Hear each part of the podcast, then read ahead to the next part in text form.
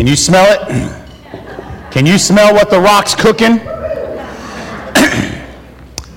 um, you can take that off now. My name is Joe Davis. I don't want to be compared to that guy for too long. So, I'm the lead teacher here, lead teaching pastor here at the Garden, and uh, I'm excited about today's lesson. Uh, it's about Moses and the Israelites and the Red Sea, and I've called it Stuck Between the Rock hence the video. It was Megan's idea. Don't get mad at me, okay? This, I know it's a stretch, but she thinks he's good looking, whatever. I don't know. I don't know what that means, but stuck between the rock and a hard place. How God's sovereign plan of deliverance is part of God's covenant. How God's sovereign plan of deliverance is part of God's covenant. We've gone through different stories and we've talked about the covenant he made with Noah and the covenant with Abraham and how that covenant was fulfilled in Joseph. And today we're going to talk about how that covenant was being fulfilled in Moses at the Red Sea. Um, just to give you a little background on the story, the Jewish people were in captivity in Egypt. They were slaves there. And you have to understand something that this was a huge part of Egypt's economy. So Egypt had big monetary reasons for wanting to keep the Jewish people in slavery. It was free labor that was building a lot of their stuff that we marvel at today.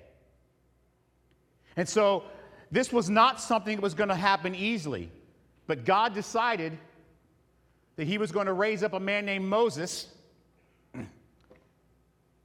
and can, some of you know the story that Moses was found, you know, because Pharaoh wanted to kill all the firstborn in Egypt, and because, you know, uh, firstborn Jews in Egypt, because he was afraid they would get too strong. And, and Moses' daughter put him in the, in the river, and, you know, Pharaoh's daughter found Moses and adopted him. And so Moses was part of Pharaoh's house, and he grew up there with the best that the world could offer. He had all the money, all the things, all the education, and he had political influence. Basically, Pharaoh was sort of like his adopted granddad.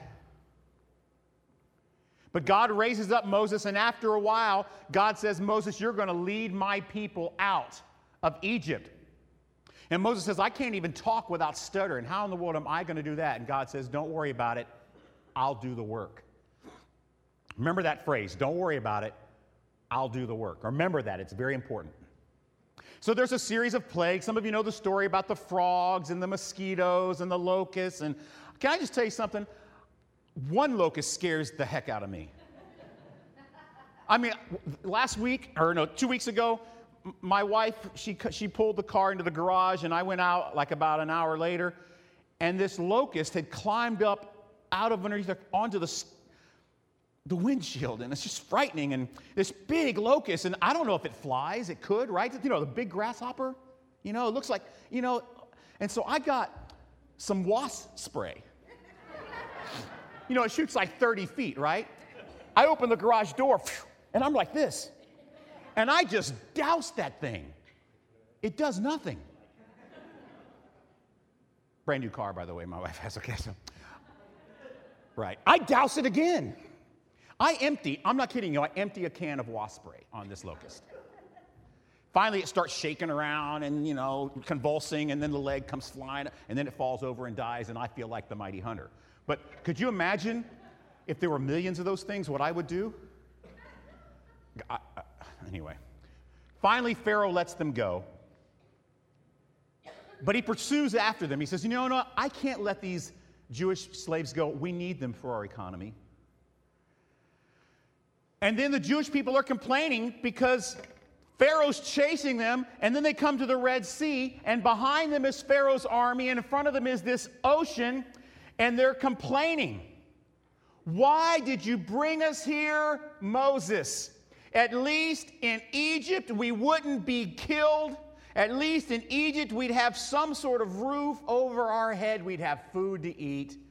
It was better in Egypt than to be free here between Pharaoh's army and the Red Sea. And notice the Jewish people weren't even looking for redemption, they weren't looking for deliverance.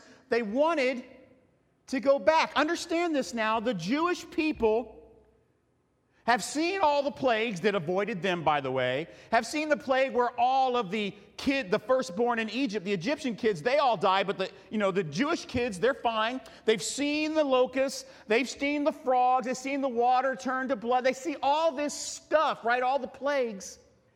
And then they see what happens, and now they're sitting there between Pharaoh's army and the Red Sea, and they say, We wish we could go back to our former life.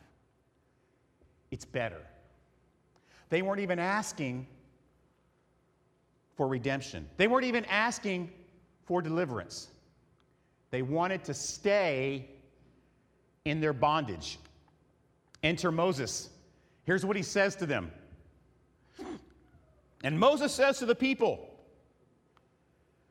Fear not, stand firm and see the salvation of the Lord, which he will work for you today. For the Egyptians whom you see today, you will never see again, for the Lord will fight for you, and all you have to do is shut up.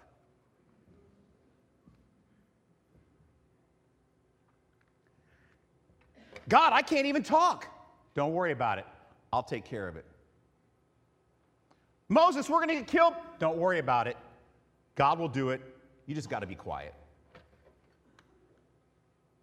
This is an amazing story, right? Let's look at the next part here. I'm going to read this passage to you, okay? Um, then Moses stretched out his hand over the sea, and the Lord drove the sea back by a strong east wind all night, just taking a while, and made the sea dry land. And the waters were divided. And the people of Israel went into the midst of the sea on dry ground, and waters being a wall formed on their right hand and their left. The Egyptians pursued them and went in after them into the midst of the sea, and all of Pharaoh's horses and his chariots and his horsemen. And in the morning, the morning watch, the Lord in the pillar of fire and of the cloud looked down on the Egyptian forces and threw the Egyptian forces into a panic, clogging their chariot wheels so that they drove heavily. In other words, it got muddy. And the Egyptians said, Let us free from before Israel. And the Lord fight, for the Lord fights for them against the Egyptians. And the Lord said to Moses, Stretch out your hand over the sea, that the water may come back upon the Egyptians, upon the chariots, upon the horsemen. So Moses stretched out his hand over the sea, and the sea turned to its normal course.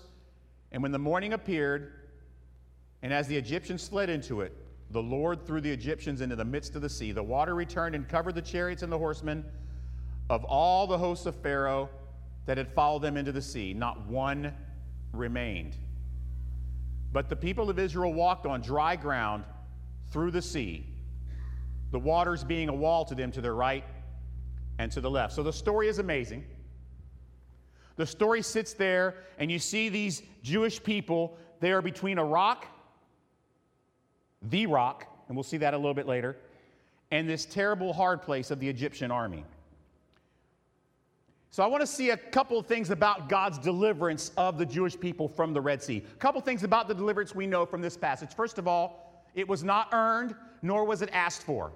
The deliverance of God's people from the Pharaoh, you know, from Pharaoh and the Egyptian army was not something they were pleading for. It's not something they earned through merit. It wasn't anything other than God's grace. It was not earned, and it was definitely not asked for. As a matter of fact, what they wanted was to go back.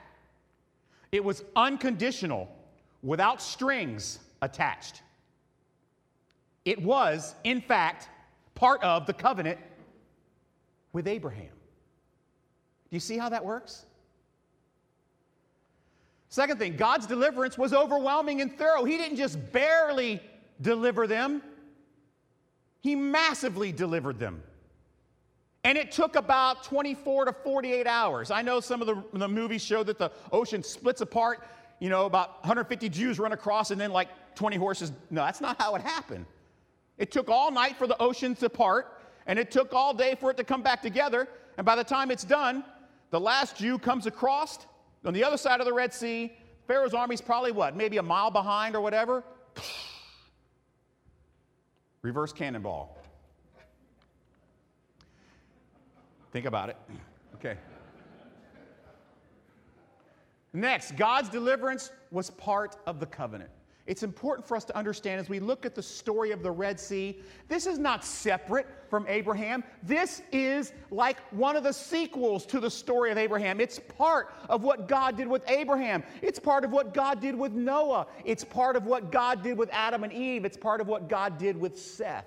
It's all the same covenant, all throughout, and it's God saying, I made this promise, I'm going to keep it, even if you don't want it.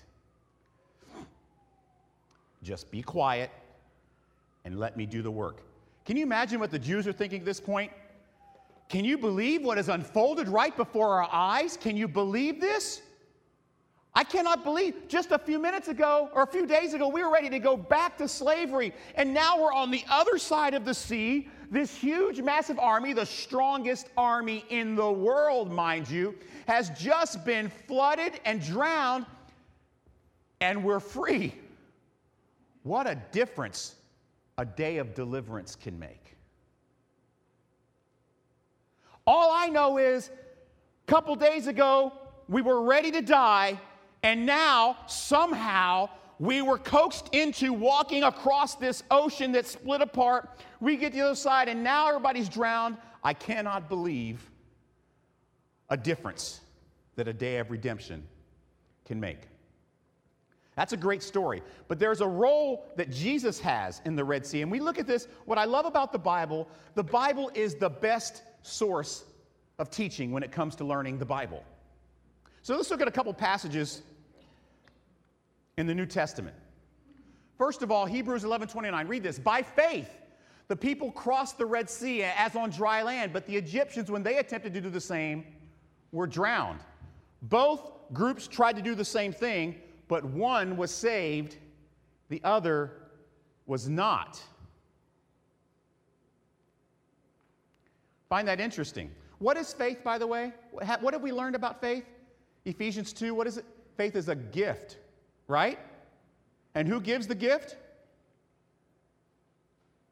God gives the gift. And why does He give it? So that we don't brag about being able to have faith? Do you understand that, right? By faith, by gift, if you will, the Jews were saved when they crossed the Red Sea. And when the Egyptians tried to cross, they were drowned. Let's look at another passage 1 Corinthians 10, 1 through 4. I just put 3 and 4 up there, but I'll read 1 through 4. Listen to this. For I do not want you to be unaware, brothers, that our fathers were all under the cloud and all passed through the sea, and all were baptized into Moses in the cloud and in the sea, and all ate the same spiritual food, and all drank the same spiritual drink, for they drank from the spiritual rock that followed them.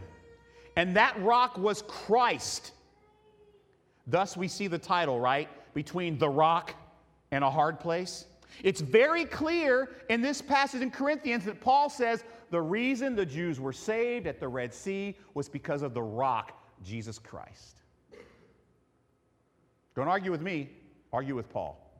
And he's dead, so you can't talk to him. Let's look at another passage. I didn't put it up there just for the sake of, of room on the, but I'm going to read you Romans 9, 14 to 18. What shall we say then? Is there injustice on God's part? By no means. For he says to Moses, I will have mercy upon whom I will have mercy, and I will have compassion upon whom I will have compassion. So then it depends not on human will or exertion, but on God who has mercy. For the scripture says to Pharaoh, For this very purpose, I have raised you up. For this very purpose, I have raised you up that I might show my power in you, and that my name be proclaimed in all the earth. So then, he has mercy upon whom he wills, and he hardens whom he wills. And that's an interesting passage because what we see when we think about Romans and about Pharaoh and about the Jewish nation, God clearly could have saved anybody he wanted to at that point. But the scripture says, by faith, the Israelites crossed the Red Sea, and when the Egyptians tried to cross, they were destroyed. So, what does the Red Sea story teach us? What are some applications that we can take from this story, this example, once again, of God fulfilling his covenant by rescuing them, putting them, by the way, in between the rock, which is Jesus, and a hard place, which is Pharaoh's army?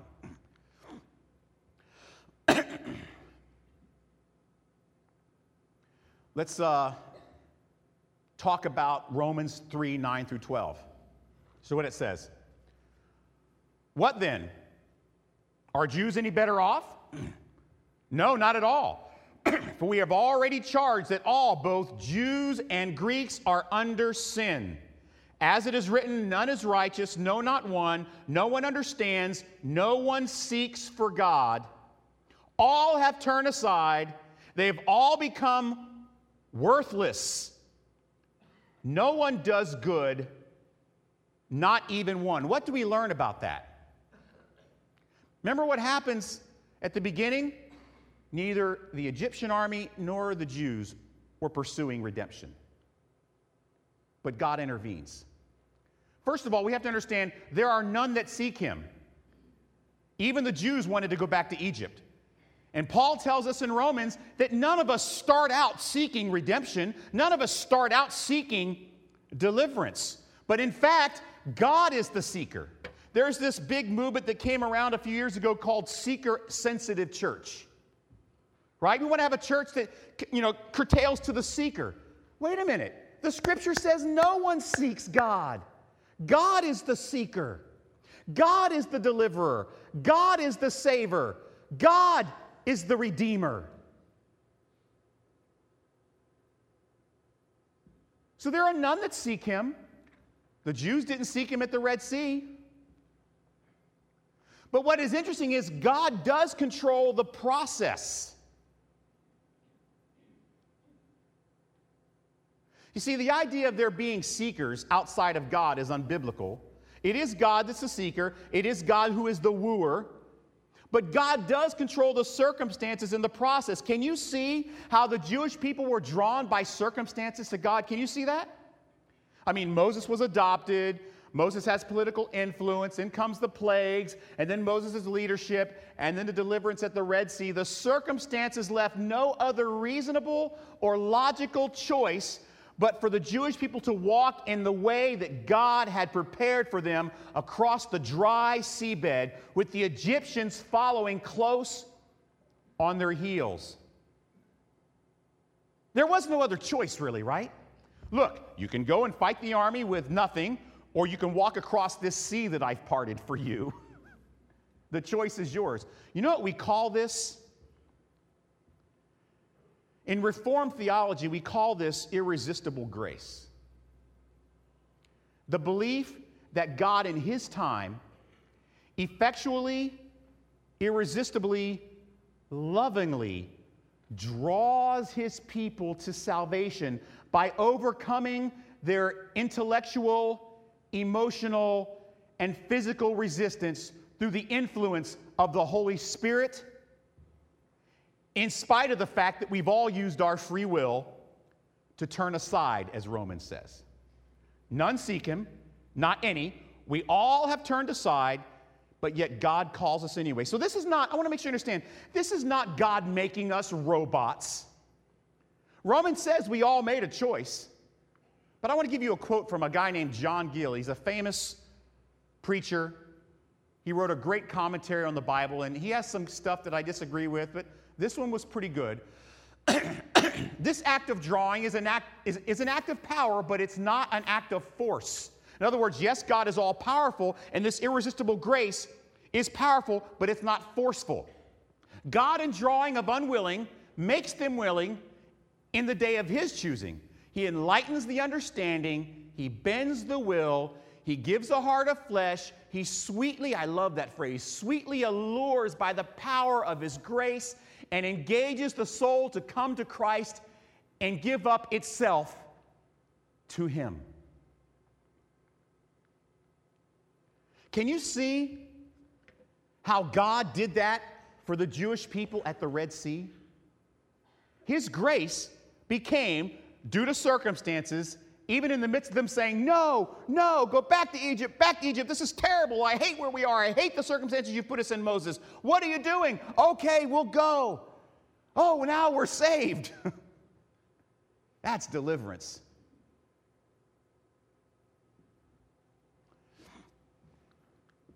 So, what are the personal ramifications of, resistible, of irresistible grace? I mean, think about it, okay? What other logical choice did the Israelites have when they were between the rock, which the scripture tells us very clearly the reason they had the faith to walk across the sea was because of the rock? He says that in Hebrews. They were between the rock and a hard place, between life and death at the hands of Pharaoh. But God brought about circumstances and situations through his sovereignty that caused grace, redemption, and deliverance of his people at his time to be an irresistible situation.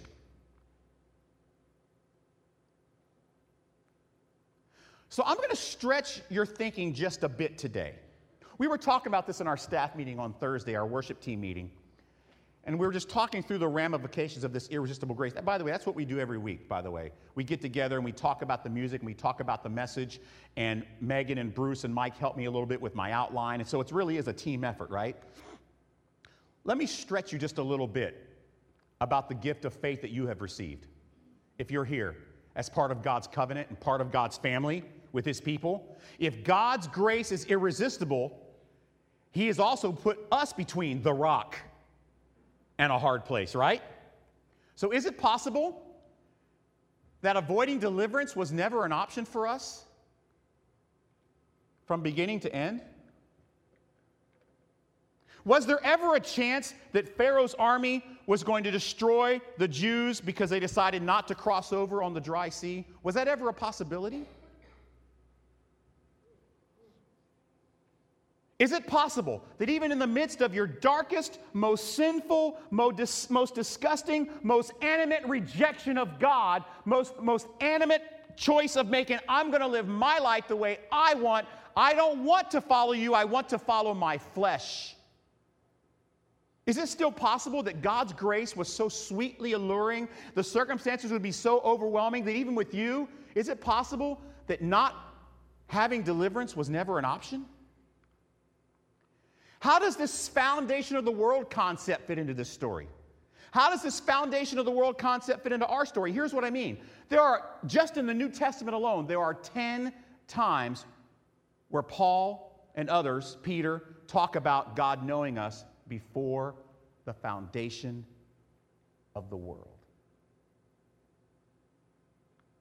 How does that fit into the story of the Red Sea?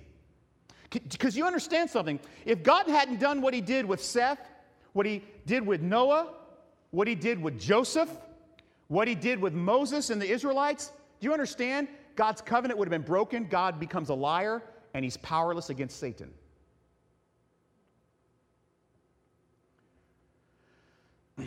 Is it possible, guys, that Satan never had a chance against the Jews in Egypt? And never had a chance with us, his chosen people? I mean, one of the first things we learned about the covenant with Abraham as we compared it to the Great Commission is it is the same covenant. It's the same promise. It's God continuing to fulfill his promise to Abraham, you're going to be a blessing to all nations. And he says to the Christian church, go therefore into all nations teaching them everything I've taught you. It's the same covenant. Is it possible that Satan never had a chance against Seth, never had a chance against Noah, never had a chance against Abraham? Satan never had a chance against Joseph, and he never had a chance against Moses and the Israelites? And by relationship, never had a chance against us? Because grace is irresistible. Why? Because God's covenant with Abraham and with us is not a conditional one, it is unconditional. It's irreversible, it's irresistible, and it's insurmountable. There are these phrases that float out there in church world, and one of them is called eternal security. And the idea that a lot of people teach is once saved, always saved. But that's actually a misapplication of the definition of eternity, is it not? Eternity means what? Without beginning and without end.